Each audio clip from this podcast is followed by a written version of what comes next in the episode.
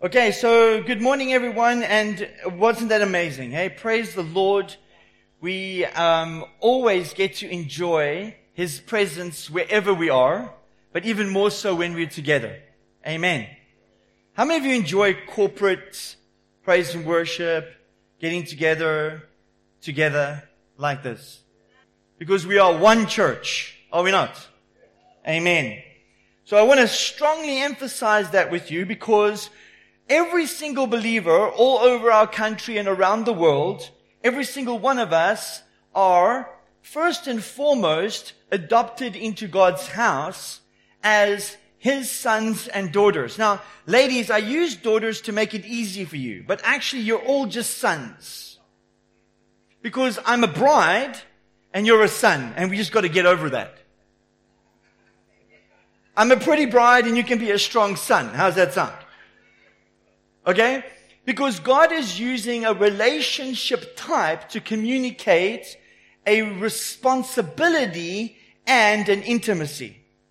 So on one level, Jesus is intimate with us like He would be with His bride.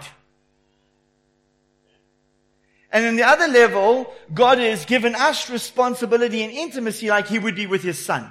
And so when you understand the dynamics of family, you begin to understand the dynamics of the kingdom, because the kingdom of heaven functions like a family. How many of you remember Moses putting people um, in charge of smaller groups because he was advised that he couldn't deal with all the problems in Israel? And if you look at that, you'll see that much of our modern day law-based systems match the pattern of what Jethro's advice was to Moses. You get local court, then you get regional, then you get national, then you get high court. Those are all stages that you're going to end up taking a problem to before it reaches the people who are going to make the biggest decisions. If you can deal with it at the bottom here, then it doesn't need to go further. Jesus came to His disciples, and His disciples were trying to Um, well, two of them particularly were trying to get their mothers to help them out. They were trying to get their mothers to speak to Jesus about getting positions, one on His left and the other one on His right. And so the mothers thought, well, you know, we want our sons to succeed. So they went to Jesus, and Jesus was like, no, no, no, no, no, hold on. This is not something I'm going to be choosing, and this isn't something you should be wondering about. So He goes to His disciples and He makes this statement. He says to them, He says, it will not be with you as it is with the Gentiles. Now I want you to remember, Jethro was a Gentile. He was a Midianite. He only understood how to operate according to military procedure. And so He gave Moses his best advice, and under the law, God allowed it because it was the best way to deal with the problem. But Jesus is now giving us the mode of operation. And He says, it won't be with you as it is with the Gentiles, where they lord it one over the other. But you will submit one to another, and the greatest among you will be the greatest servants. So how many of you want to be great? I don't see any hands. I'm like, geez, which church am I in? How many of you want to be great? Okay, so how many of you are serving your heart out right now to the degree that you don't have time for anything of your own stuff? Oh, my gosh. Do you know Paul was great not because he claimed to be great, but because he served his life away? Jesus said, even the Son of Man did not come into the world to be served, but to serve, even to the point of laying down His life on a cross. The model of kingdom living was given to us by Jesus, and the model was not a military hierarchy, but it was rather a family, where fathers and mothers encourage their children to go further than they've ever gone, and they don't get jealous when they start succeeding. Are you listening to me? We are supposed to have a blueprint of the kingdom. It's a blueprint of family. You don't get jealous when your children are doing well. And when your children are doing well and everyone knows about it, it's your glory. You know, when you go to like a, you know, like a school event where they give prizes and your child gets five prizes, you go, that's my boy, that's my girl. Isn't that right? You get that, that glory. Your glory is their success. Jesus said, let your light shine before all men so that they may see your good deeds and give glory to your Father in heaven. Why? Because when you act like God says He knows you can act, then ends, He ends up getting the glory for it. Come on now. Am I getting too loud? But does it, does it make sense what I'm trying to tell you? Is that we've been put under such wet blankets over time because the wrong systems have tried to govern us, when actually the Word of God has been for us from the beginning. Are you hearing me? So what I want to bring you back to, because if you remember the last time I shared, I spoke to you about things that get in the way and things that cause failure. How many of you remember that? And one of the biggest things that get in the way and cause failure, okay, is unbelief that is created through the traditions of men or through culture and systems that nullify the Word of God. Because you get brought up into that, you don't even know it's wrong, and you don't know what you don't know. You just believe those who have gone before you have taught you properly, and you literally have to deconstruct those concepts in order to find the truth. And it's not an easy road. Because you're fighting internal mechanisms that you've already established over time. Is this helpful? So, so I'm, I, what I'm going to speak to you about is about returning back to the authority of God's Word as the foundation, the constitution, and the culture for our community.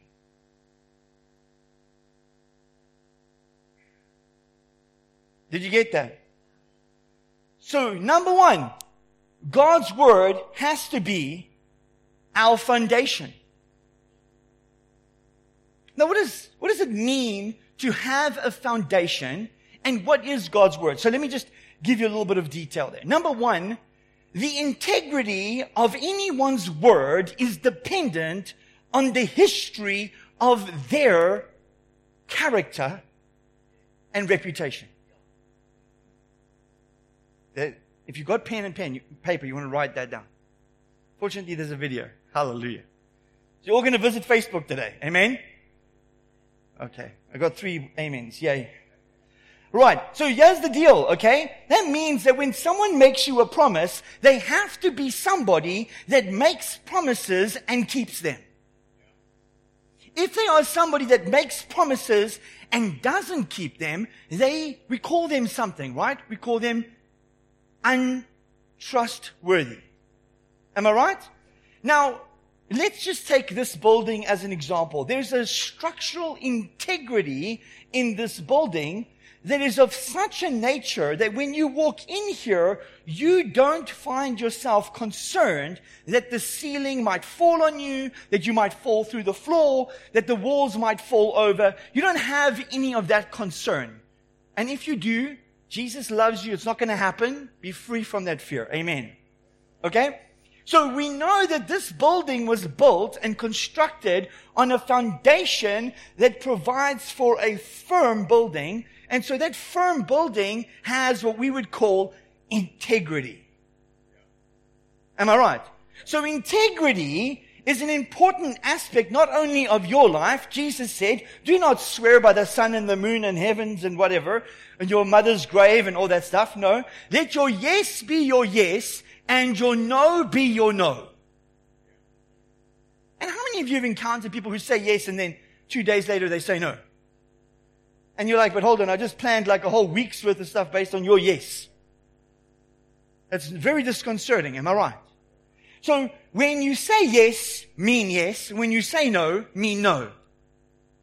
Amen? All right.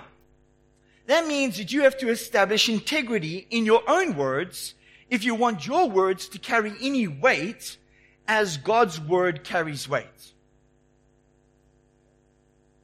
If you never mean what you say, then only once you come to a place of meaning what you say, can it mean what it says. Because God says what He means, and He means what He says. Amen? So when you read something in here, and you go, man, that would, that would be so nice if it was true. I guess it's true, but it'd be so nice if it was true for me. Okay, I'm going to say it until I'm convinced of it. Until you're convinced of it, it ain't going to work for you. That's why many of the people in the early faith me- movement would repeat and repeat and repeat and repeat and repeat, and most of it would be pointless. It would take them two, three years for this thing to actually convince them that it's true. And then the one time that they actually realized it was true and meant it when they said it, boom, it happened. Does it make sense? Because you, the Bible says that if you believe in your heart that what you say with your mouth is true, the mountain will move. If you do not doubt. And what is doubt? Doubt is the temptation to shrink back from the position of agreement with your own word. Is this making sense to you? So number one, God's word brought everything into existence. Yeah? So Psalm one nineteen verse eighty-nine says, "Forever, O Lord, your word is firmly fixed in the heavens. Your faithfulness endures to all generations, and you have established the earth, and it stands fast." Now, I'm sure many of us read Genesis, and the whole thing starts off in Genesis one with God's Spirit hovering over the face of the emptiness before the earth even existed, and God speaking and saying, "Light be." How many of you guys know that light's still sticking around? In fact, scientists are discovering today that light is also a frequency, which is interesting because God spoke a frequency and it turned into light.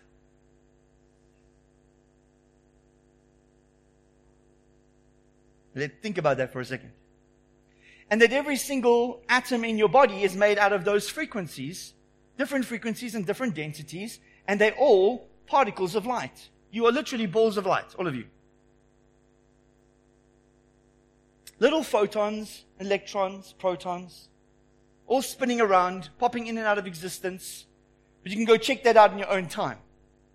But I want you to understand about it is that you are the substance, you're made out of the substance of the stuff that God spoke into existence. And so the world came into existence through the power and the authority of God's word. In other words, God spoke a sentence and we're living in it. Because the word universe literally means single spoken sentence. Yo. So we're living in the single spoken sentence of God, which means we wouldn't exist if God didn't have integrity. Maybe that should make you think a bit. You see, you would not exist right now if God's integrity was in question. Which means we need to start making sure that we don't question God's integrity.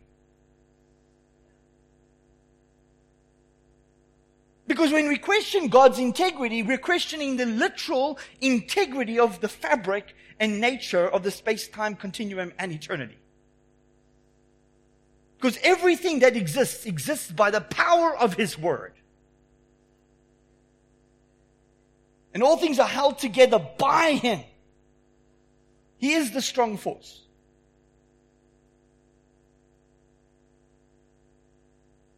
Yes? It's very, very quiet in this Presbyterian church.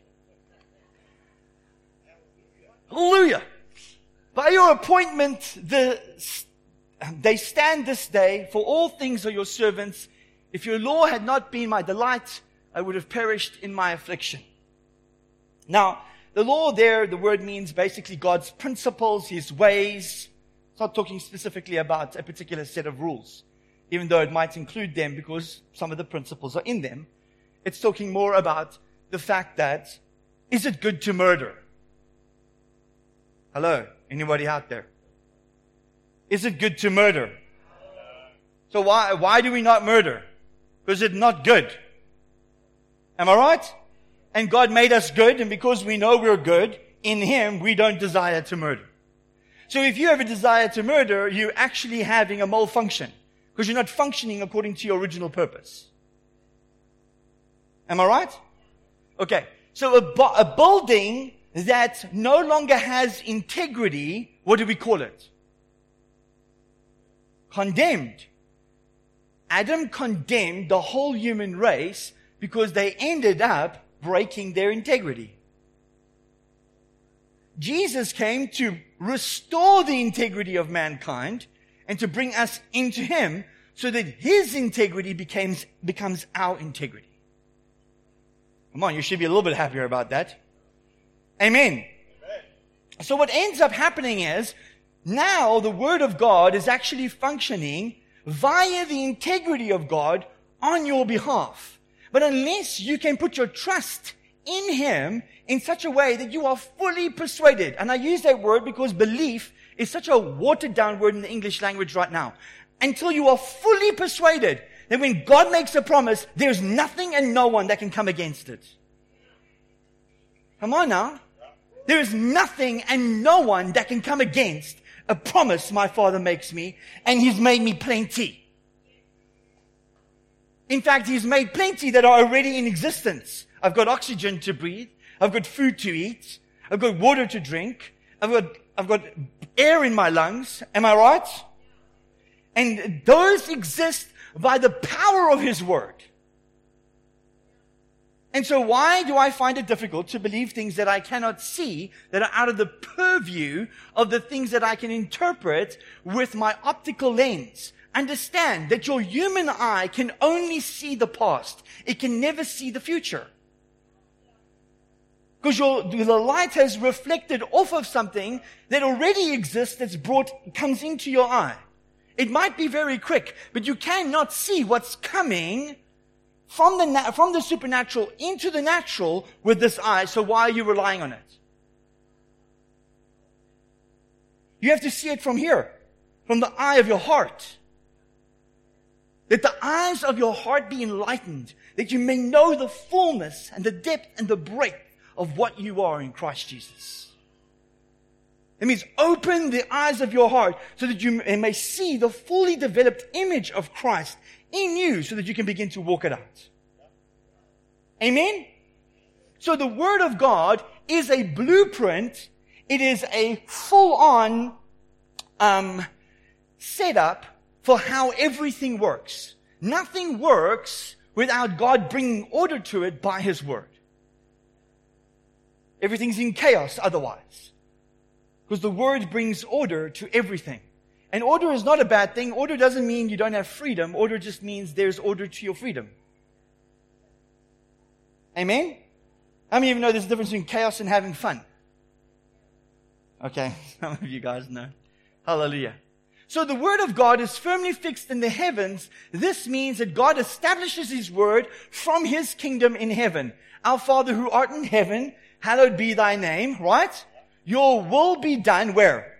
On earth as it is in heaven. So how many of you think that would be a great thing? If God's will was done on earth as His will is done in heaven. You all agree. Can I see a unanimous agreement? Can I see everyone's hands up? You all agree. Everyone agree. We want heaven on earth. Okay. Here's the good and bad news. It starts with you. So every area of your life that is not yet fully submitted and surrendered to the will and intent of the Father, where you are still wanting to live your life instead of the life that He wants you to live, in that area, heaven can't come. And you are preventing heaven from coming through you in that area. That's why the Bible says, consider yourself dead to sin and alive to God in Christ Jesus.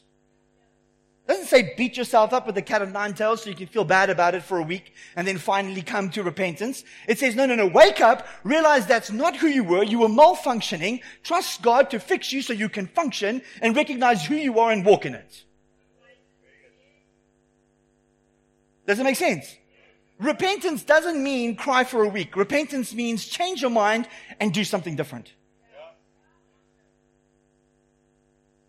Are we getting there? Okay, so number one, the Word of God has to be your foundation. And I'm not talking about fancy-dancy interpretations or interpolations. I don't care about those things. I'm talking about basic, straightforward things. Okay? Number one, when the Word of God says, right, thou shalt not lie, which is a law, which you're not living under, but it's still true, all right? No one can say, well, I interpret that to mean that you shouldn't act like a spaghetti monster. You, you can't do that kind of thing. Do you understand? And many people are doing stuff like that. Yeah? They are twisting scripture because they are weak and unstable. And we are not here to twist scripture. We are here to trust God's word. That means you take the plain meaning first in its context and you understand the times and the seasons. Got it? Okay, so the word, the word will never change. How many of you have read the Bible since you were young? Yeah, because when I was, when I was a young boy, I used to carry a little pocket Bible. All right. And in that pocket Bible, I read Genesis one. It said, in the beginning, God created the heavens and the earth. And guess what? When I was sixteen, I read it again. It still said the same thing. You'd think by now it would change. Right? Some people think that God's going to change his mind. God is eternal. When he speaks, his word is eternal. So it's not temporary. He didn't decide like, well, just for a week this is going to be true. And if that's the case, he normally stipulates that. So God's word, his promises to you don't change even when you mess up. Oh, Mark, what do you mean? Well, here's the thing. If God says you're righteous, then your righteousness is not dependent on what you do, but dependent on what he said.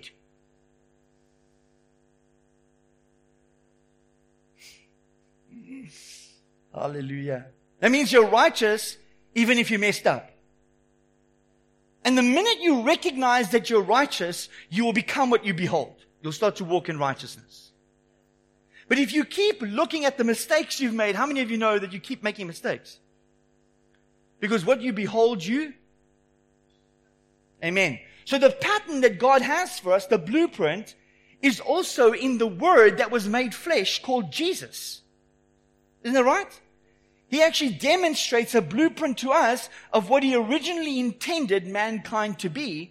And Jesus represents man in the flesh and demonstrates our original design and purpose on the earth, to bring the earth to its fullness.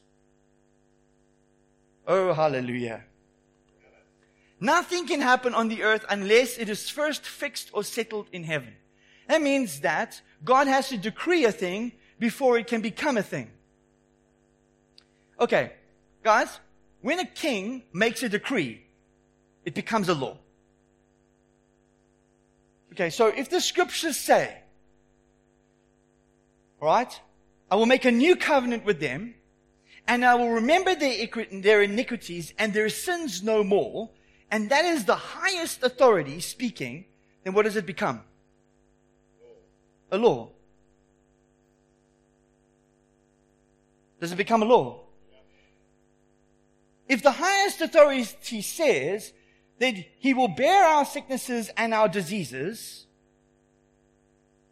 and he'll forgive our sins and our iniquities, then when, when does it, when is it not true? When did he stop it? When did he cancel it? If his word is always working, then if he said in Psalm one oh three, bless the Lord, O my soul, and forget not all his benefits, who forgives all my sins and heals all my diseases, and God never changed his mind, and Jesus demonstrated that, every sickness and disease was under the authority of the kingdom of God, then when did he change his mind? He has not and he will not, because this, for this purpose, the Son of God was sent to destroy the works of the devil. In Acts ten thirty-eight, Peter is talking to Cornelius and his people, and he says how Jesus Christ was anointed with the Holy Spirit and with power, and how he went about doing good and setting all, all who were oppressed of the devil free, because God was with him. So that means that if God was with him, then God wasn't working against him. So when Jesus healed the sick, it wasn't God making them sick. It was God working with Jesus to set them free from sickness. The oppression was coming from the enemy. When there was a demonic oppression, oh, that's easy. We know those are demons. Well, God didn't give them demons. Demons found them, and God was working with Jesus to set them free from demons. When people got leprosy, well, they didn't deserve leprosy because of their sin. They got leprosy because they were jeopardized by their sin, perhaps. But then Jesus came working with his Father and destroyed the oppression that the devil brought on them because he felt he had a just cause to bring sickness upon them because of their sin. Are you hearing me today? Some of you, when bad things happen in your life, you think God is punishing you for the bad things you've done. And I'm here to tell you it's a lie from the pit of hell, and it's what the devil wants you to believe, because the minute that you think God is doing it to you, you won't resist because you think it's God disciplining you. When actually, it's the devil robbing you, and you're too ignorant to know what he's up to. And today, it ends. Today, the thief steals no more because you know where your help comes from. Your help comes from the Lord. Amen? Man. So if God's word never changes, it is the final authority. And if God's word never changes, then it also never stops working. Some people have this idea that when God said light be, he has to go every fifteenth of a nanosecond and say light be, light be, light be, to keep it going. That's why when I say be healed, I don't care if it takes two months, I say be healed. It must keep working. Do you understand? Okay? Why? Because that is what my intention is. If your intention is be healed, let's see what happens, then guess what? When you see what happens, you'll go by what you see, not by what you said. Then what do you believe about what you said? You only believed what you said was true until you saw something didn't happen. Then you believed what you saw instead of what you said.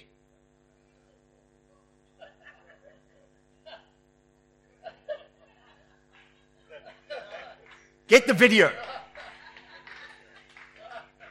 I'm telling you now, man. We need to be honest about this stuff. We need to be honest about this stuff because the only way we're going to all grow and get better at it is if we understand these principles and these modes of operation properly.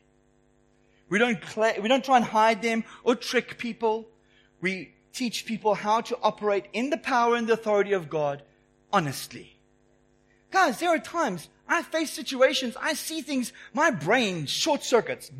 I'm like, how the heck is this going to happen? Have you ever been there? You know what I do? I don't let my face communicate with my brain. Seriously, do you understand what I'm saying to you? Okay, so I want you to imagine you're playing poker, right? And you get a bad hand. You don't let your face communicate with your brain. Otherwise, they know you have a bad hand and you'll lose. But if you, if you can have a good poker face, you can win. Isn't that right? If you fake it till you make it, you can win.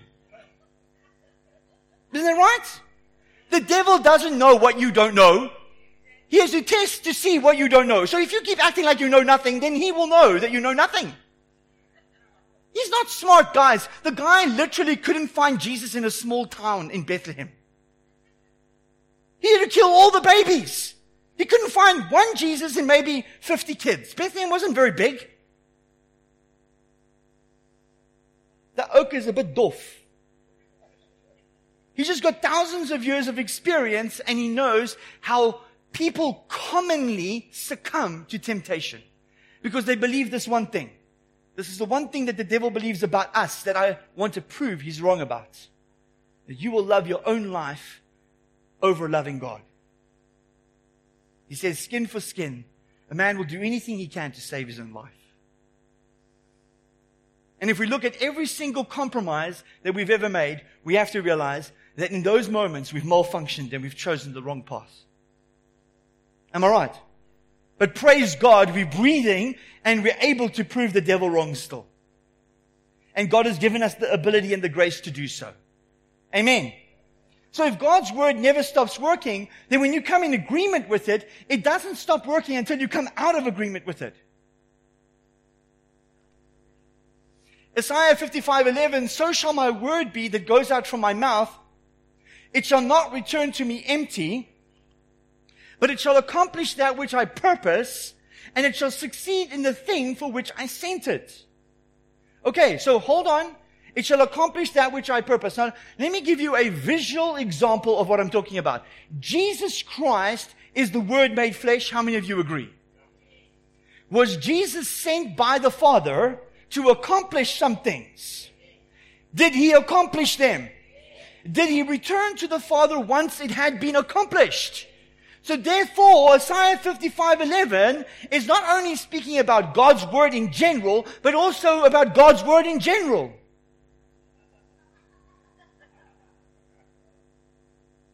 If you got that, praise the Lord. If you didn't, what I mean is, Jesus is God's Word in general in the flesh, and He Himself fulfilled this thing. He did not return to the Father until He had fulfilled everything. Are you with me? So when the Word becomes one with you, then you won't return to the Father until you fulfill everything. Come on now. The last time the devil encountered the Word made flesh, he got his butt handed to him. Yes, I'm a believer that uses the word but.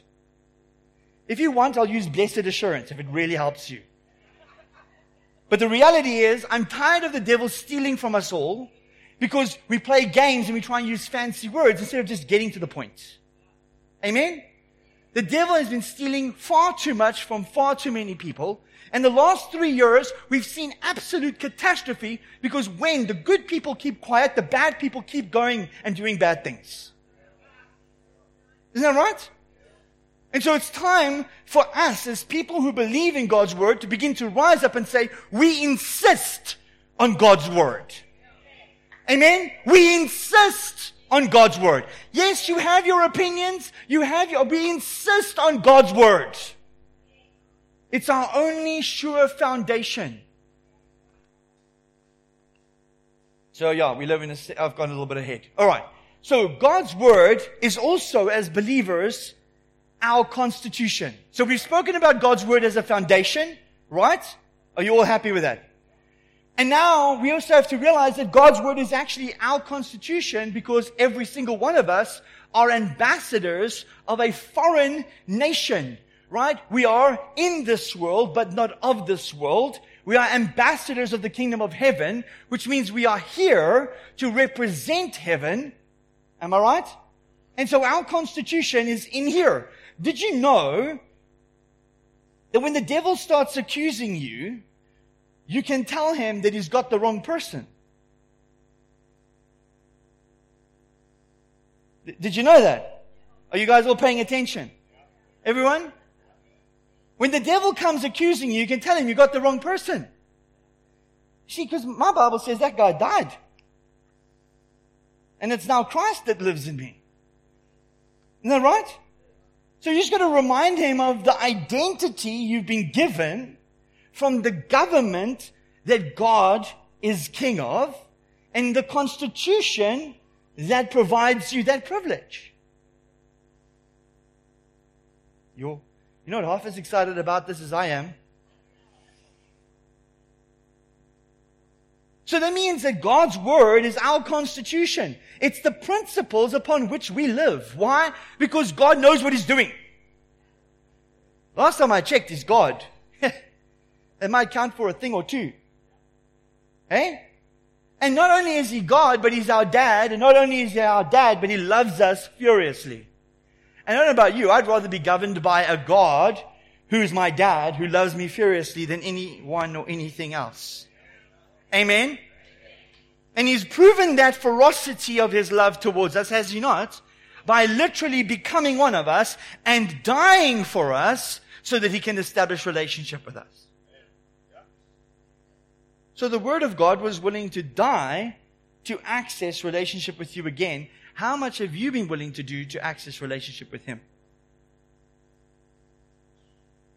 Now, I'm not saying you've got to earn your way in there. I'm saying He's just expecting you to literally turn to Him and say, I surrender. I'm in. I submit to your will, Lord. I am part of you. I'm one with you. This is not a difficult thing. This isn't a fight. This is a surrender. And it is to your benefit. The Bible says if you want to resist the devil, you first have to submit to God. Because you can't, you can't resist the devil when you're submitted to the devil. And most people want to resist the devil while they're still submitted to the devil. You first have to come in agreement with God. So that means if someone says you're useless and you believe it and the devil's harassing you about being useless, you can't resist him until you believe God and God says, no, you're fruitful and abundant and you succeed in all that you do, then you can resist him. So you actually have to know what the Word says about you in order to resist what the enemy is telling you, so that you can no longer submit to him, but submit to God. Yo. So the Word of God is our constitution. All Scripture is breathed out by God and profitable for teaching, for reproof, for correction, and for training in righteousness. Now I want to just highlight this. Correction, reproof, those are not meant to be things that cut you off from the body. Those are things that are meant to challenge you to rise up to be all that you're supposed to be. Does that make sense? If you allow those things, either by the delivery of the execution of the correction or your reception of that correction, to cause a division where you're no longer in the body of Christ, you are robbing yourself. Do you understand that? Don't do that. Watch what the next part says. It says that the man of God, you can put in there woman of God, because it's talking about all humans, that the man of God may be complete, equipped for every good work. So what's the purpose of the Scriptures? Is to equip you all so that you can be fully equipped to do what God has called you to.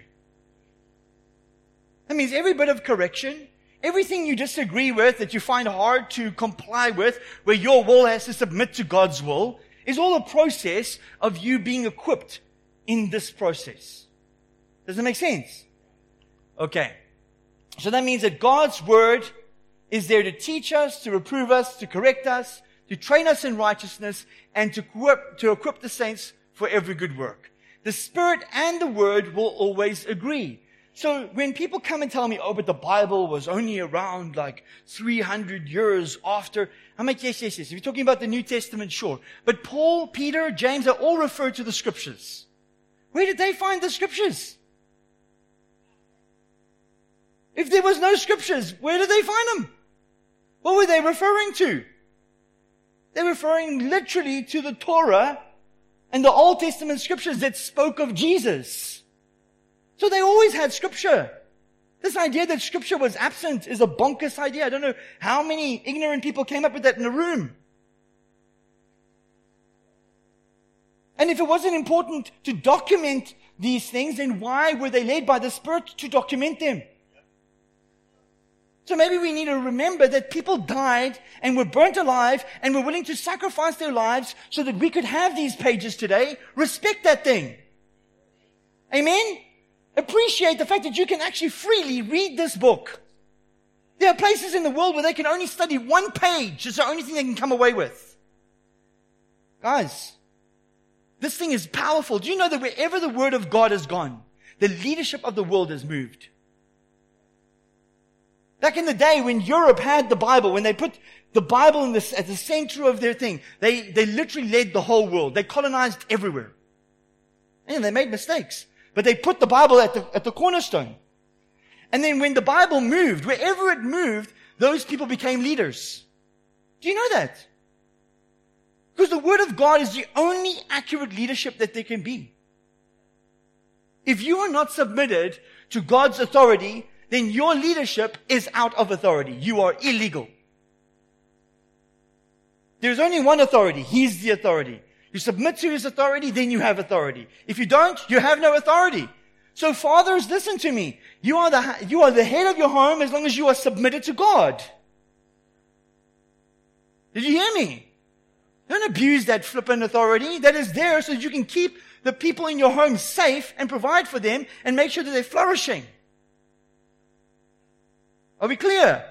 Women, la- listen to me, ladies. You set the atmosphere of your home. If you are constantly gripey and angry and moany and groany, you are literally going to destroy your household. if God himself couldn't tolerate the Israelites moaning and groaning all the time, and the Bible itself says it's a bad thing to have that kind of environment, what do you think you're creating? Most of you don't even know what you're doing, because you think you're just voicing your opinion. No, sometimes the devil is using your words to destroy your whole household. Don't give him room. I'm not judging you or condemning you. I'm trying to let you know the power that you carry. Are you listening to me? The power you carry. If you bring joy into the room, you will bring joy into the environment. You are very powerful. There's not a guy in this room that's sitting here that doesn't know what it feels like to walk into a room where there are ladies and they're upset.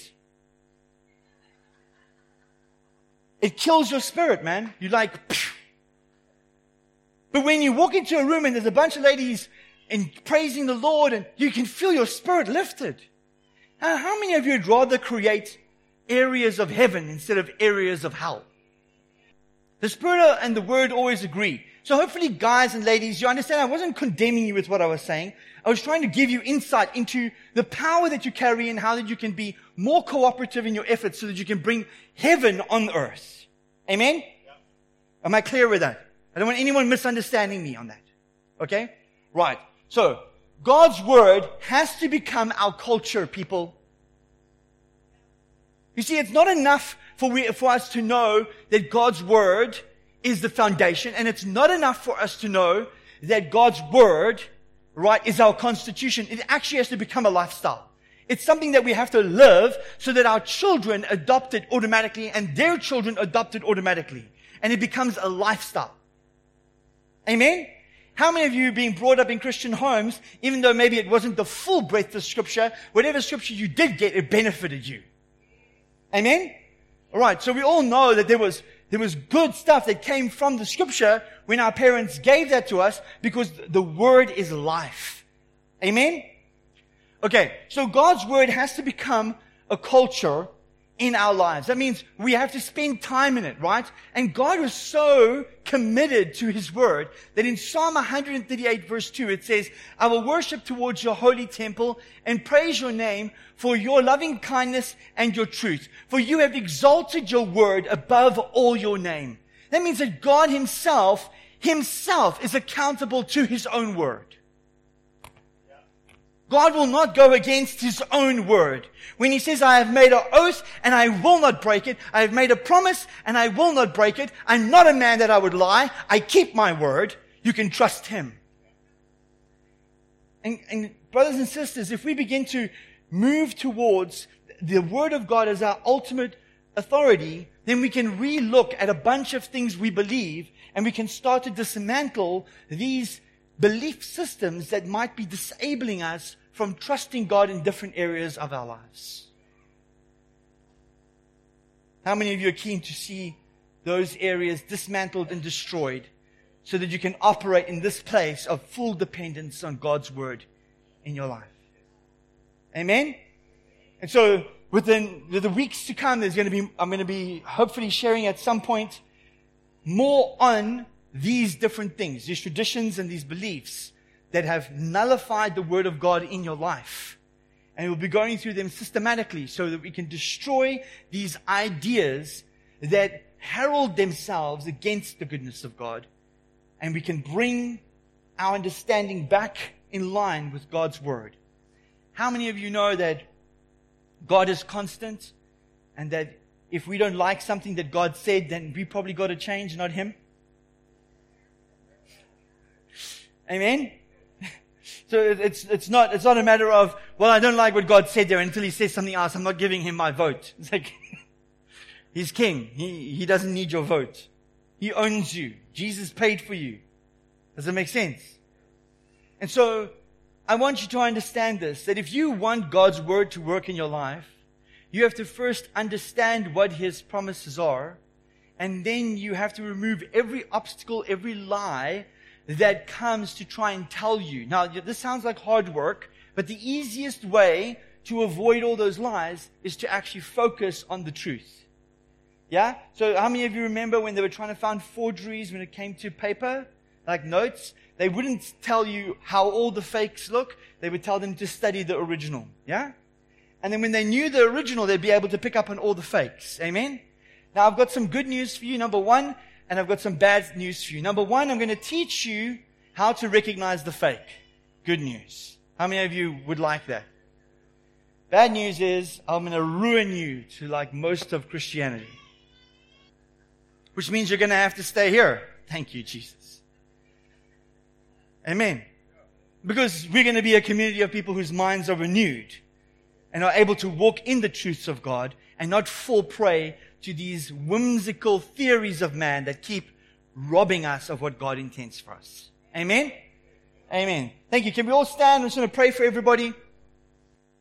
All I want from you is that if, if maybe you'd like to just say, God, today I'm going to take your word seriously. I'm going to begin to submit and surrender to the principles. And I'm going to re-examine my heart and the things I believe, even things I've held true for years of my life. If they don't line up with your word, I'm willing to change them. Okay? If that's you, I want you to put up your hand, right? And I'm going to pray for all of you, but I'm going to pray specifically for you guys. And it might be things you don't even know about. So this is not a condemnation thing or anything. This is just a, Lord, I'm willing to change the things that I think Uh, that you show me are not in line with your word. Amen? All right.